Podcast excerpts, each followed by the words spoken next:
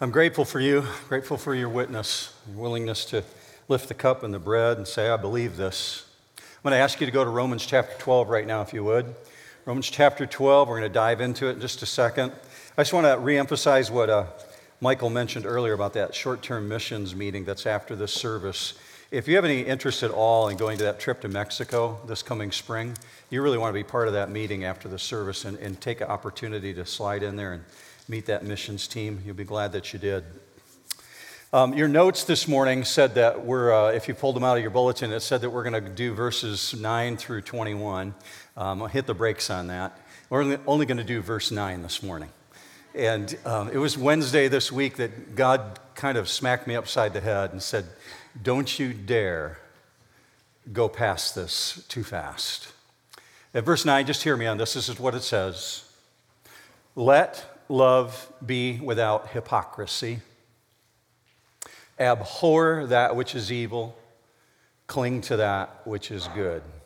Romans 12 9. Now, from there, Paul launches into talking about how you and I are supposed to treat each other. And I couldn't go into that without really bearing down on verse 9. It's going to prick some hearts, and God's going to do what he does through the work of the Holy Spirit, He's going to convict. I'm going to show you this morning that what you truly love actually shapes your behavior. What you truly love shapes the way you act, the things that you do. Part of the tension of this reality is that we're individuals who live in this modern world that's constantly pulling against us we see Paul talking about this very issue. Look with me on the screen at Romans 7. You don't have to turn your Bible there, just look at the way he says this in verse 14. I am of flesh, sold into bondage to sin. For that which I'm doing, I do not understand, for I'm not practicing that which I would like to do, but I'm doing the very thing that I hate. You remember we looked at this in depth, Romans 7. Man, I don't want to do those things, I want to do this. But I keep finding myself falling back into sinful behavior. Yet the reality is, the thing that we truly love will shape our behavior over time. We need to bear down in verse 9, and, and I want to do that with you right after prayer. So let me pray with you about how God's going to speak this morning. Would you join me in that? Father, first and foremost, we thank you so much that we get to study this in freedom without any fear of oppression whatsoever.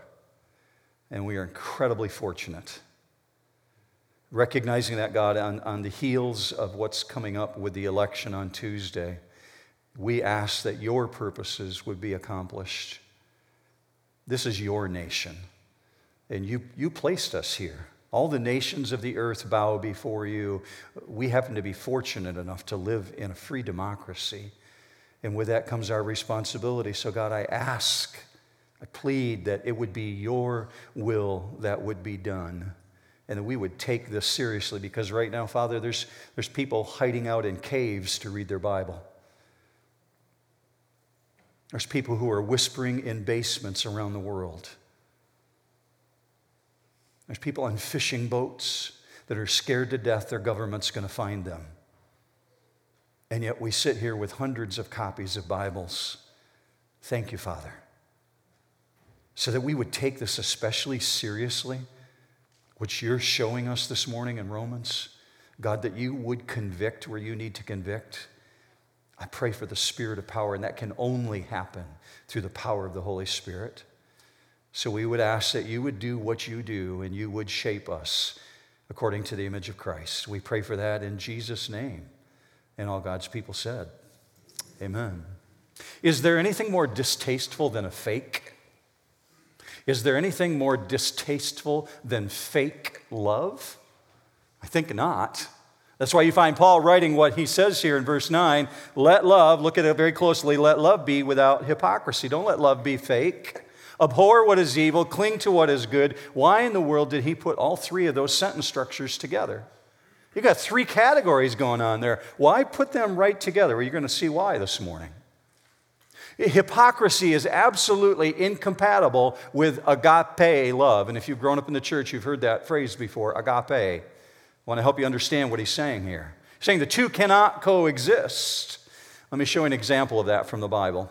1 Timothy 1 5, but the goal of our instruction is love from a pure heart and a good conscience and a sincere faith. Or here's another one 2 Corinthians 6 6. In purity and knowledge and patience and kindness in the Holy Spirit, in genuine love, that is really attractive.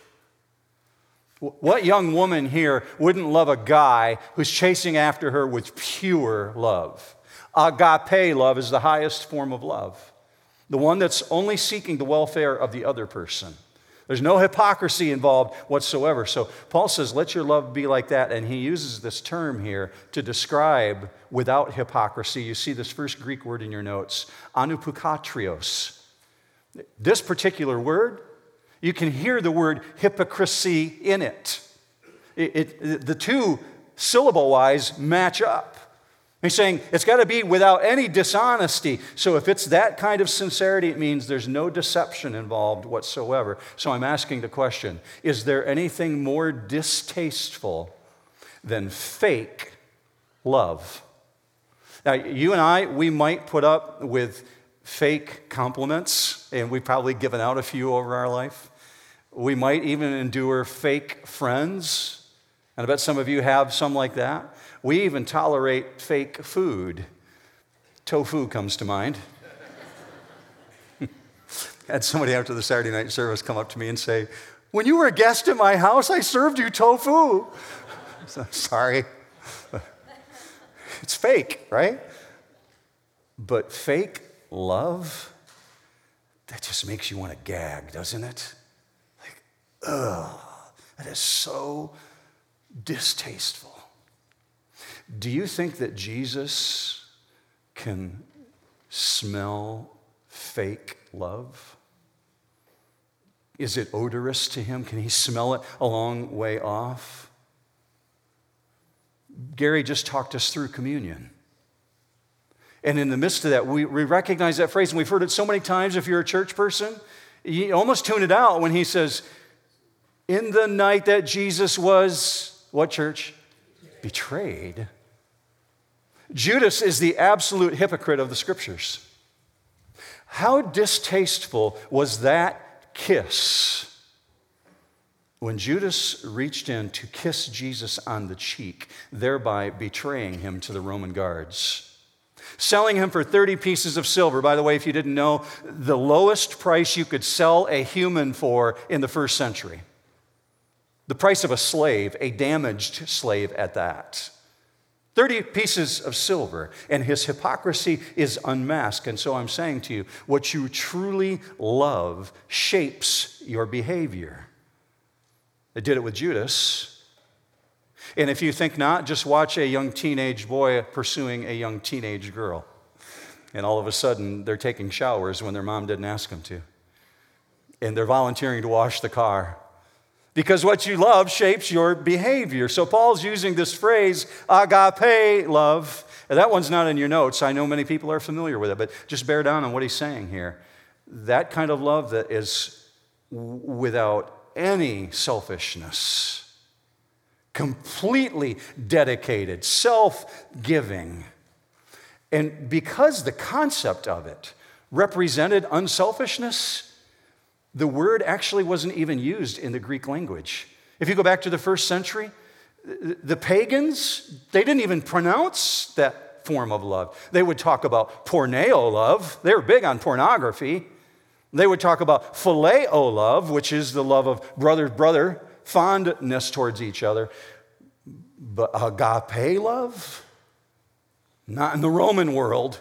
You were considered weak you, you were subclass. If you had agape love, it was absolutely despised.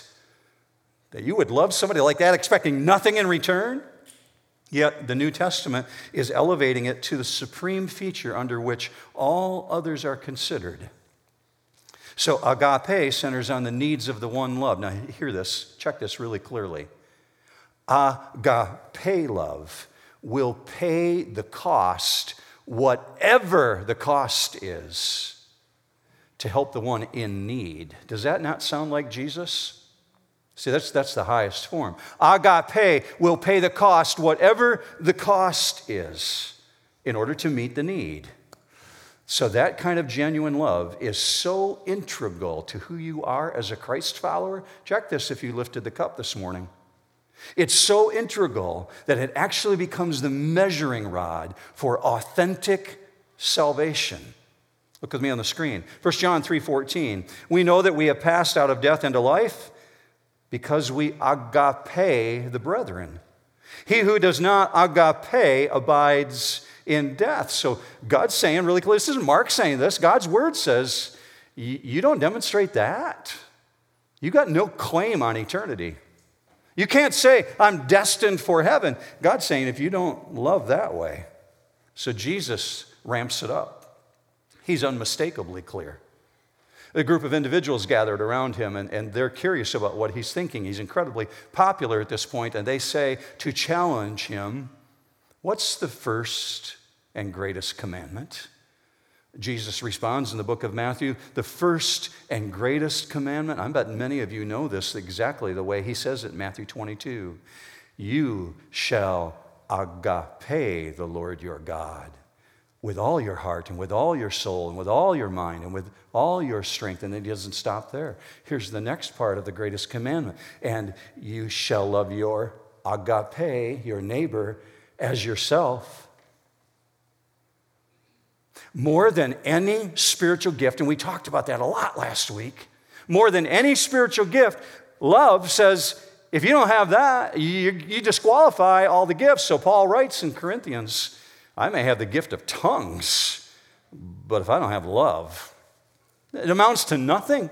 It's of no value whatsoever. So it's not surprising when you come to the book of Galatians, chapter 5. It says the very first fruit of the Spirit, the fruit of the Spirit is what, church? Love. Love, joy, peace, patience, gentleness, meekness, self control. Love's at the top of the list. So Paul's saying, you got that mindset. You're going to be successful in abhorring evil. Why does he link these thoughts? Let love be without hypocrisy, abhor that which is evil. Well, in other words, this if you have known the mercy of God, and you have, you claim Jesus as your Savior, you've known the mercy of God. If you've known the mercy of God, and you've got that kind of love for Jesus because of what He did for you on the cross, and that causes you to love your fellow man as well, that non hypocritical kind of love, it's going to affect everything you do. And the effect of the effect, it's going to produce behavior change. Look with me at verse 9 again. He goes on to say, Abhor what is evil, cling to what is good. Now, my mom taught me not to hate things. I bet your mom did that for you too, and said, Don't, don't hate things and don't use the word hate. It's a really strong word, but I'm asking you this morning do you have some things that you absolutely hate? I hate stewed tomatoes. Just saying. that gets a response. Amen. I, I, do, and I don't know if it's a reflex from when I was five, six, seven, eight years old. I don't know. Um, my, my mom made me eat them. I'm not sure, but I really, I really detest them. I want you to look at this word abhor, the way it's being used in verse nine here, and, and it's apostugeo. And this particular word means to detest something utterly. Now, my wife has to use tomato in cooking, and she uses whole tomatoes sometimes. And we have these white dinner plates. And I'll tell you what, red, red of a tomato really shows up on the dinner plate when you begin pushing it off to the side and you're using your fork just trying to dissect your food. But I do that because I detest stewed tomatoes. There's just something about it, it causes a gag reflex in me. It's absolutely repulsive. Now, He's saying thank you in the front row if you can't hear him. if, Paul had written, hey, New Hope, avoid evil, that might moderate our behavior to some degree. That, that might control us to some point, but God has to go after our taste buds. He knows that we need to be in this place where sin in any form makes you want to vomit. It's so repulsive to you. And he says there's a danger that your hypocrisy of, of love being mixed together and saying you love God and you love your fellow man, that danger of that hypocrisy can actually modify the way you respond to evil. There's a, there's a danger there. To legitimately love God is to look on evil with horror.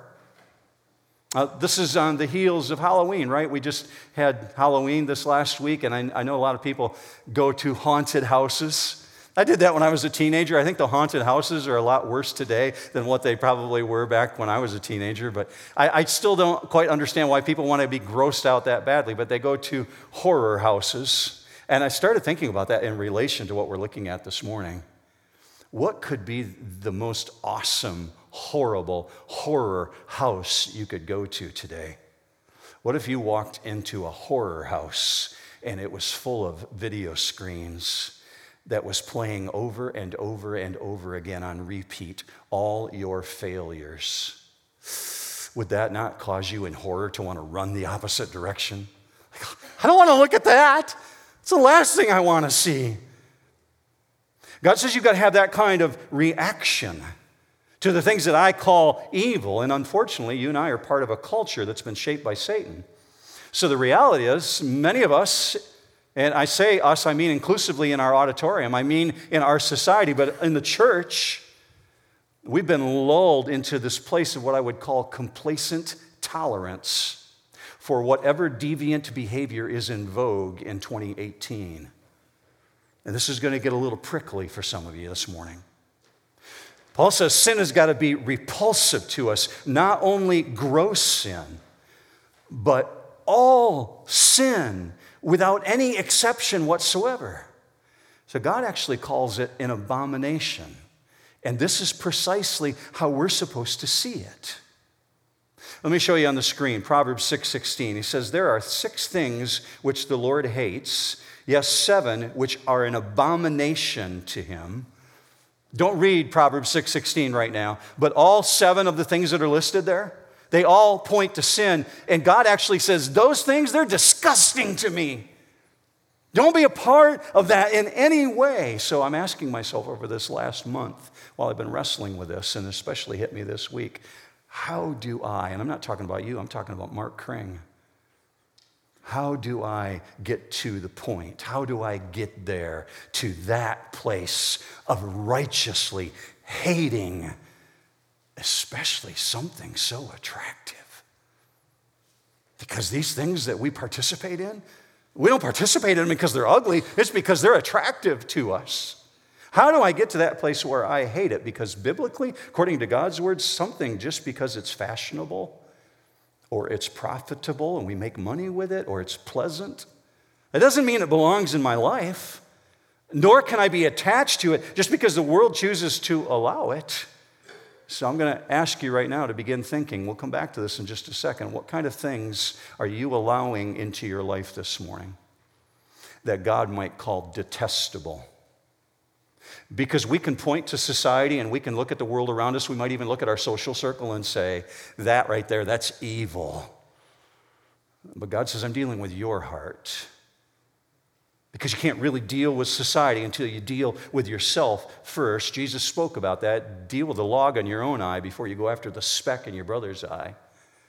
So I'm going to ask you, what are you inviting into your own home? Because by its very nature, agape love cannot tolerate unrighteousness. Look with me on the screen 1 Corinthians 13 6. Love, agape, does not rejoice in unrighteousness, but rejoices with truth. So evil is the opposite of holiness.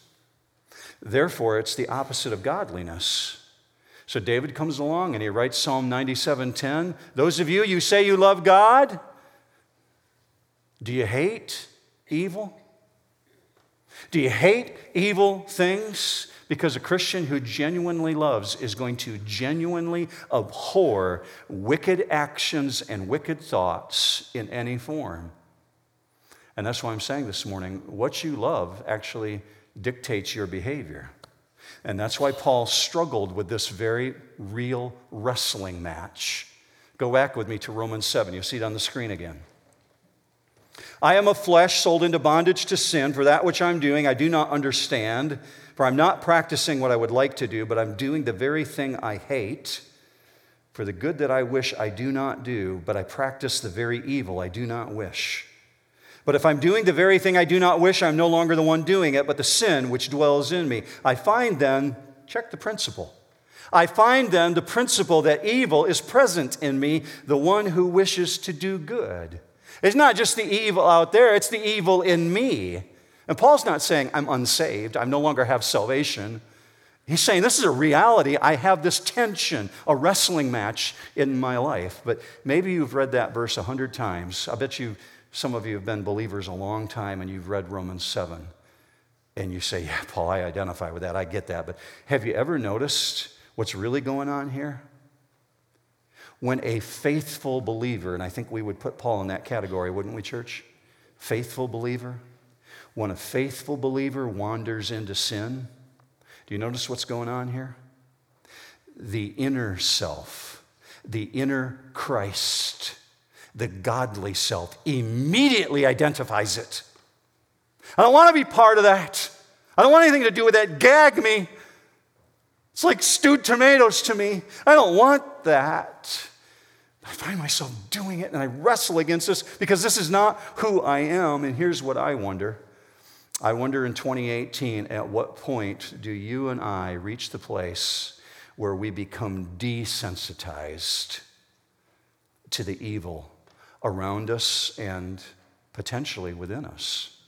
The very thing Paul's talking about here because we're completely bombarded through social media and through internet activity and through TV and through printed media and through movies and books and dare I say, yeah, yeah, young people, gaming.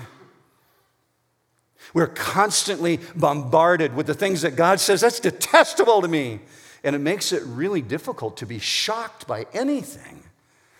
So, this genuine hatred of evil is got to incite a gag reflex. Oh, yuck! Stewed tomatoes, I don't want anything to do with it.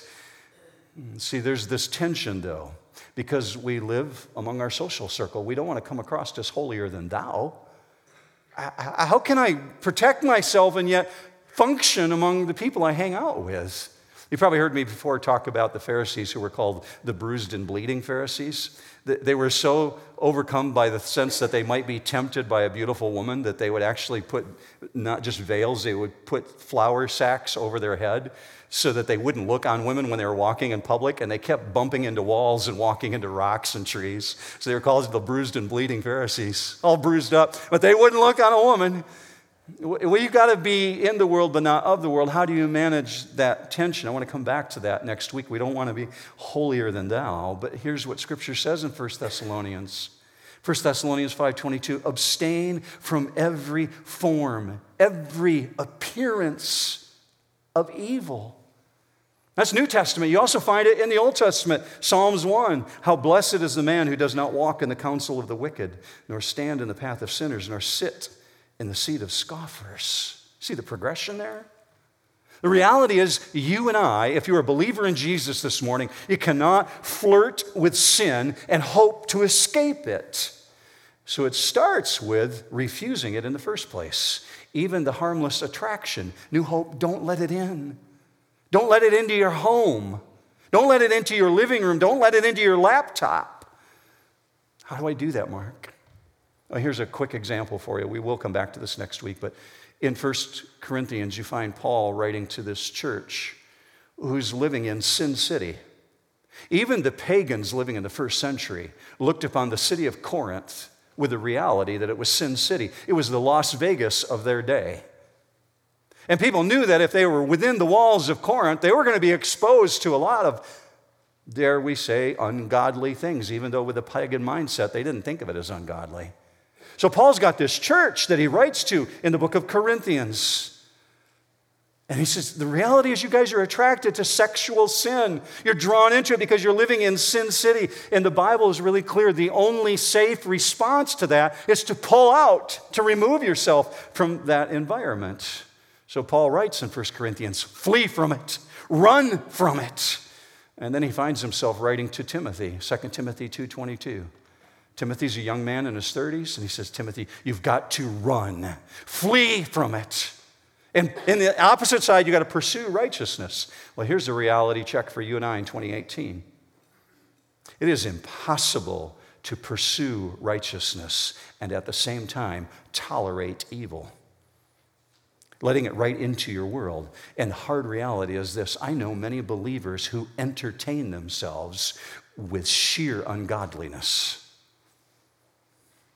with the thought that goes this way well, I'm mature enough to handle it. I'm far enough along in my walk with Christ, I, I can do that. That's a poor excuse.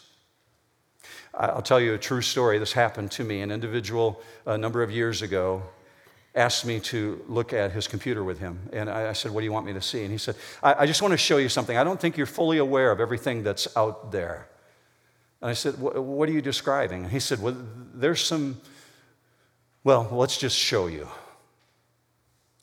And he took me to the most ungodly, most vile pornographic website you could possibly imagine. And I was so enraged, I turned to him and said, Why are you showing me this? And he looked back at me with disgust and said, I, I thought you were mature enough to handle this. I rarely have come so close to wanting to punch somebody in my life as I did in that moment.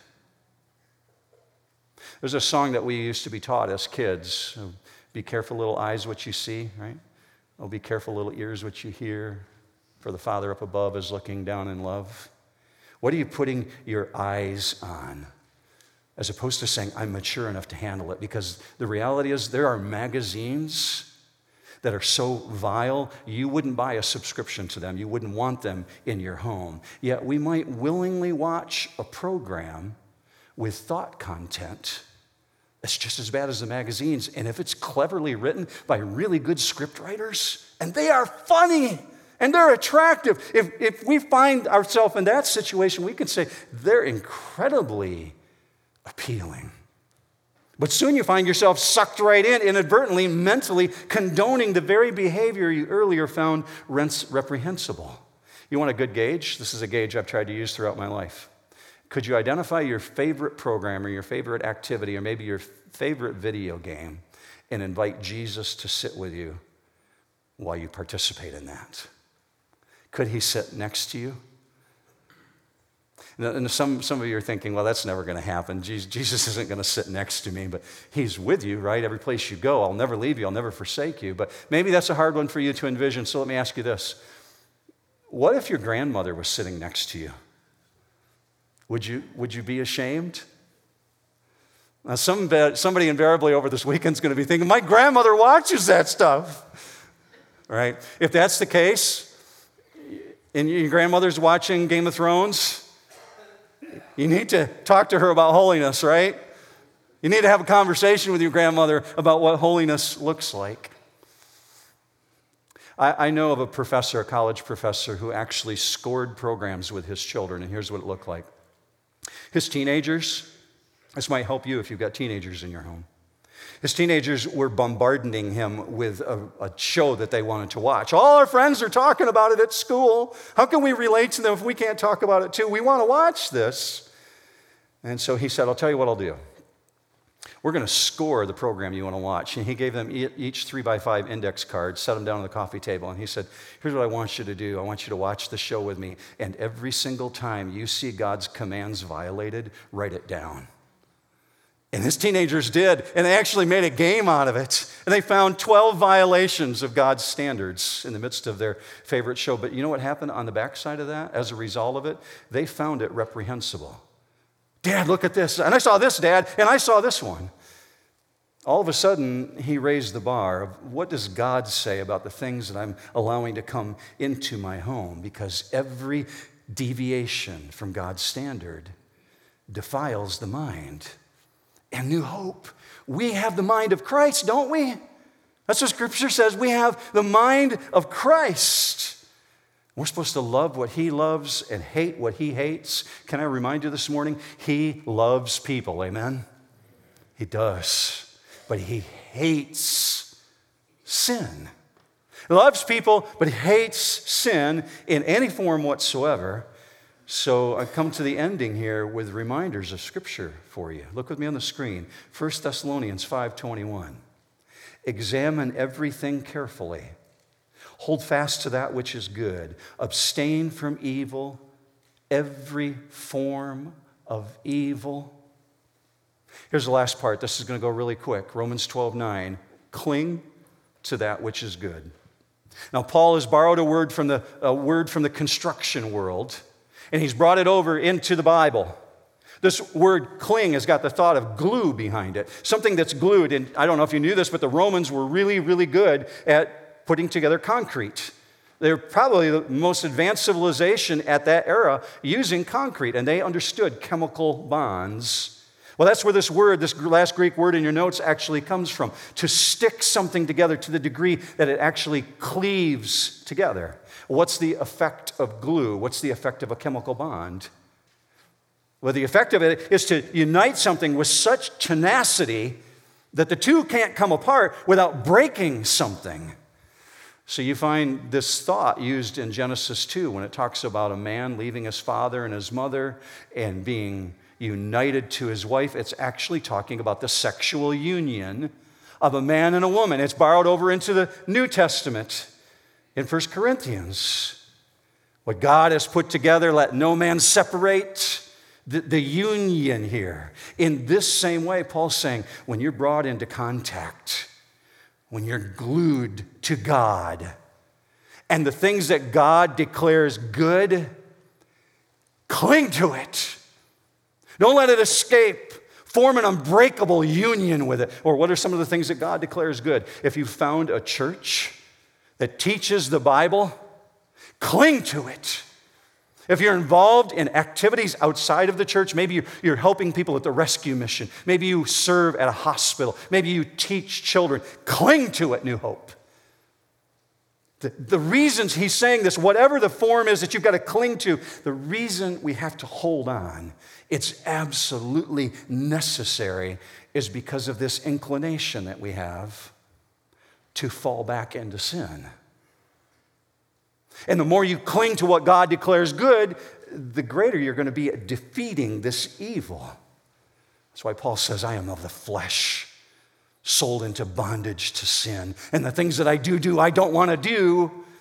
So cling to what is good, that you would understand the principle that what you truly love shapes your behavior and it's going to affect everything that you do. That's why God wouldn't let me go into verse 10.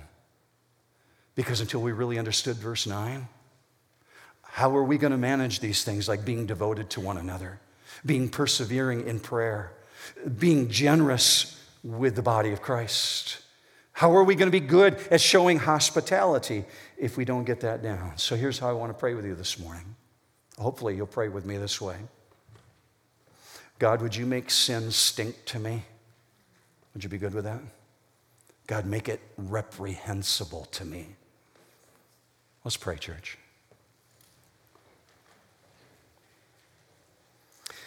God, first of all, we thank you for the reality that regardless of the sin that we've been involved in this last week or maybe even last night, that there's forgiveness in Jesus. Above all, we thank you that we know the grace of our God. But we do find ourselves caught up in a world in which we constantly wrestle against this. So we're asking you, Father, right now, we're actually pleading would you make sin odorous to us? Let it stink, God. Let us be like Jesus, that we can smell it a long way off.